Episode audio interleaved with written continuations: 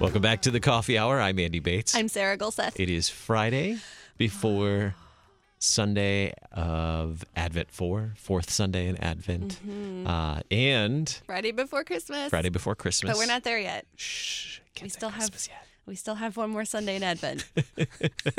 and so to help us uh, take a look at that that last Sunday in Advent, uh, Advent 4, Pastor Jonathan Bakker of Zion Lutheran Church in Mount Pleasant, Michigan. Pastor Bakker, thanks for being our guest on the coffee hour. You're very welcome. It's a pleasure to be here. So, are you excited about Advent Four? We get an Advent Four this year, and it's it's not on Christmas. That was a couple of years ago. That it was on Christmas Eve. That was so confusing. Uh, are you excited about Advent Four, Pastor?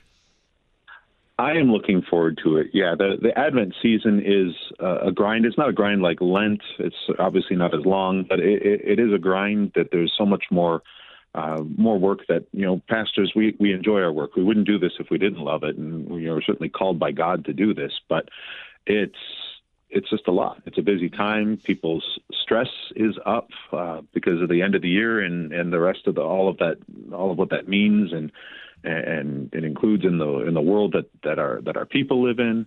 And you can't separate those things from your your day-to-day life.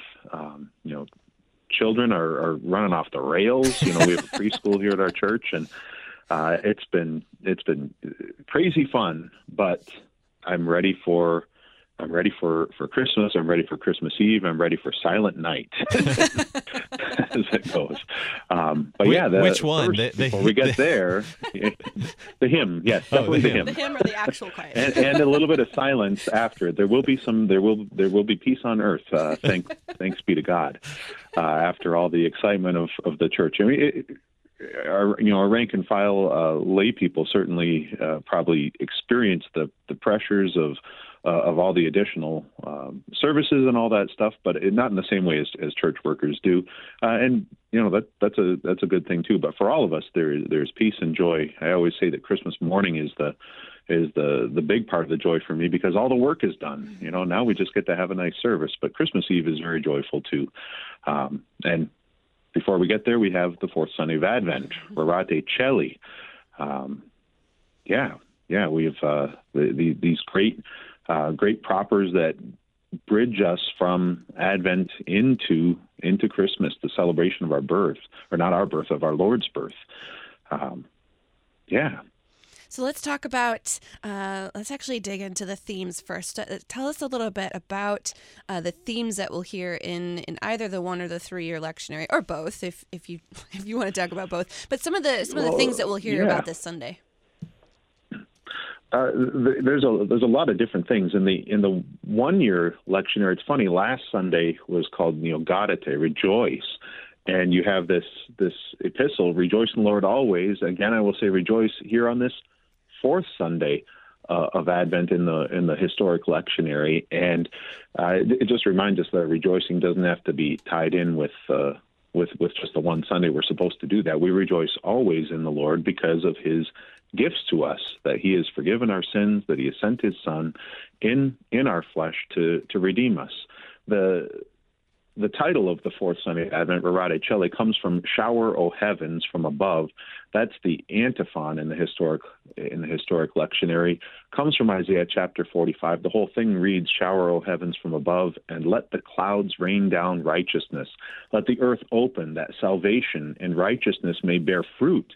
Let the earth cause them both to sprout." That is a very organic antiphon.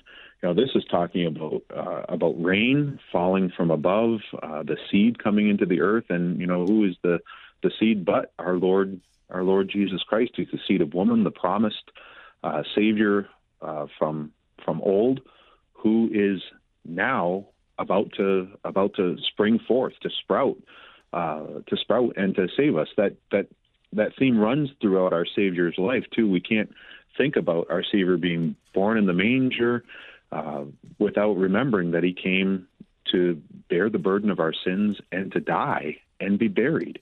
And just as He was buried into the earth, like a seed is buried into the ground, He will sprout forth on on on Easter in His in His glorious resurrection to show us that uh, His payment for our sins is complete, and that and that we have we have salvation, forgiveness, and we look forward to the eternal joys of life forever. Tell us about Yeah, the. the uh, oh, go ahead. Oh, uh, tell us about the the uh, the text from which these themes come for Rorate Coeli. Yeah, the, the the texts for the historic readings you have a you have a few different things there.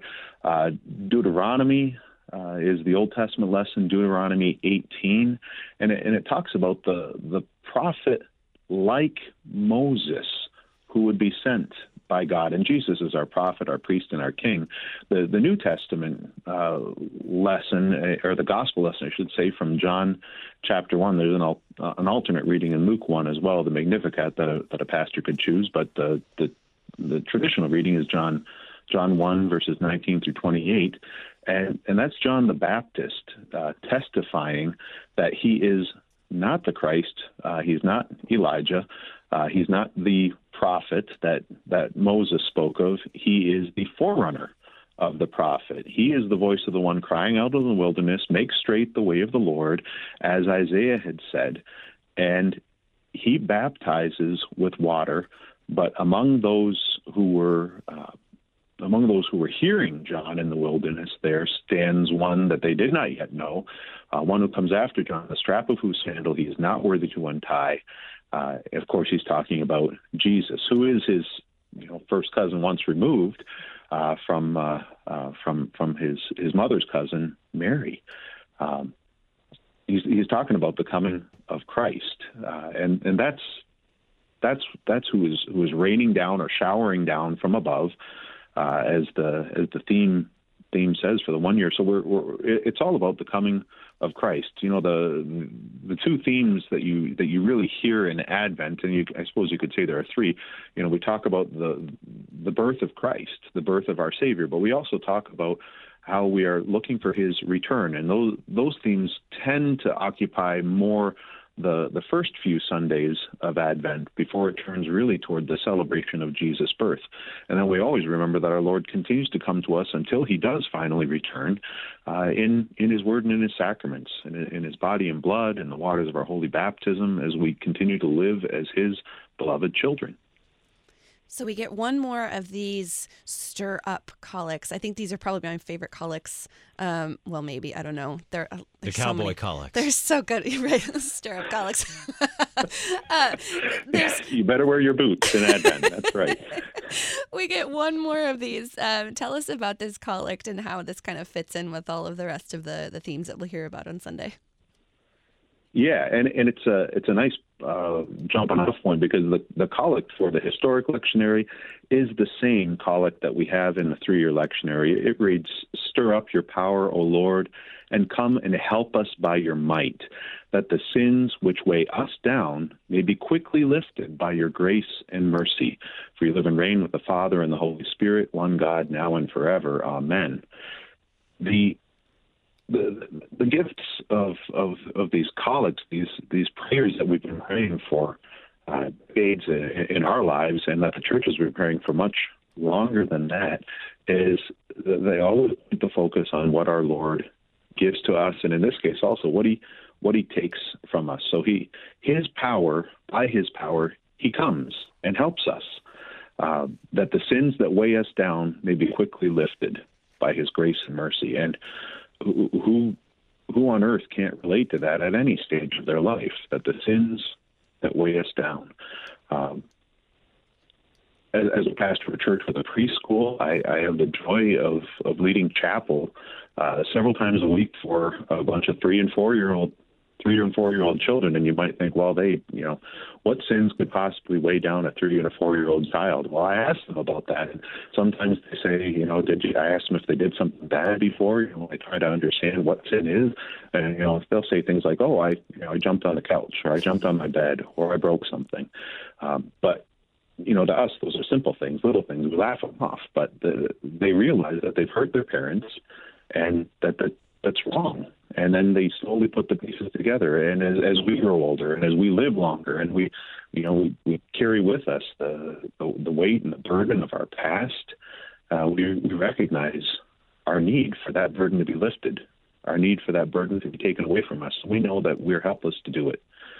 Uh, we sometimes like to think that we're strong or that we can improve ourselves and make ourselves better and and get away from it, but we fail. We always fail, and so we need the help that only God gives us by His grace and by His mercy. It's like like Jesus says in Matthew 11, you know, come to me, all you who are weary and heavy laden, and I will give you rest.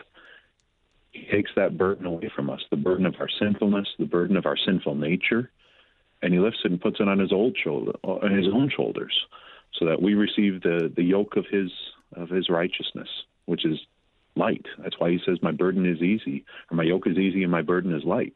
That's the the burden of his sinlessness, the burden of his righteousness, which is no burden for us at all.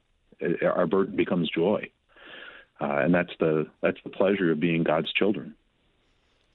So we have just about what a minute and a half left, but I want to touch on. We can cover it all. It, yeah, it'll be fine. Um, but I want to touch on the hymn of the day because it's it's one that uh, a lot of churches have probably been singing for well, not probably, maybe have been singing for uh, several weeks already, um, and it connects into these great O antiphons. The the um, Lutheran Service Book three six. 357, O Come, O Come, Emmanuel. Um, how does this hymn uh, tie into the theme of the day?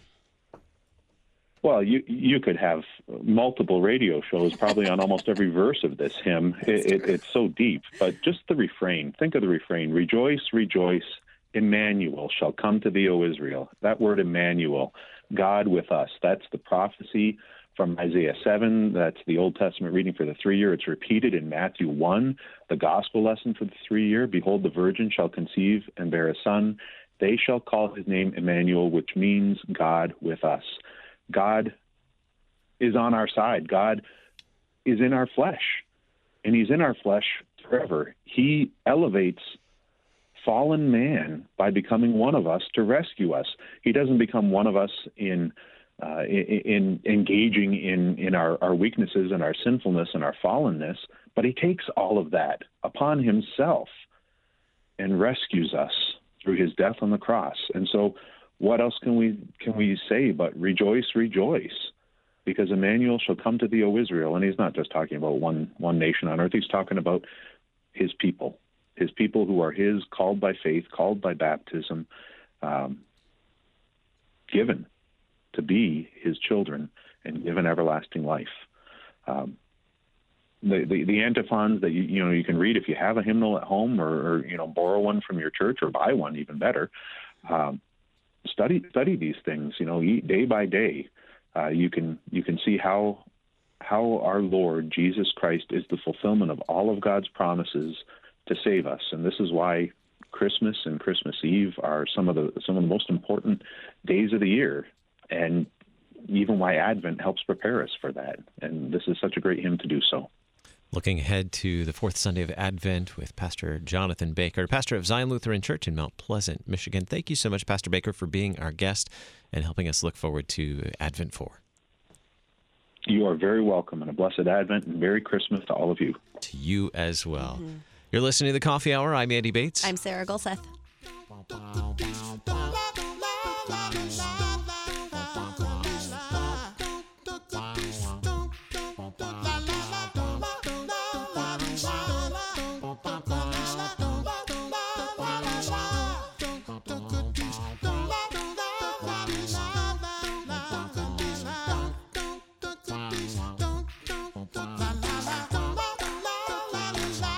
The Coffee Hour with Andy and Sarah is a production of KFUO. To support the Coffee Hour and KFUO Radio, visit KFUO.org. You can also text KFUO to 41444 or send an email to gifts at KFUO.org. And you can call us at 800 844 0524. KFUO. Christ for you, anytime, anywhere.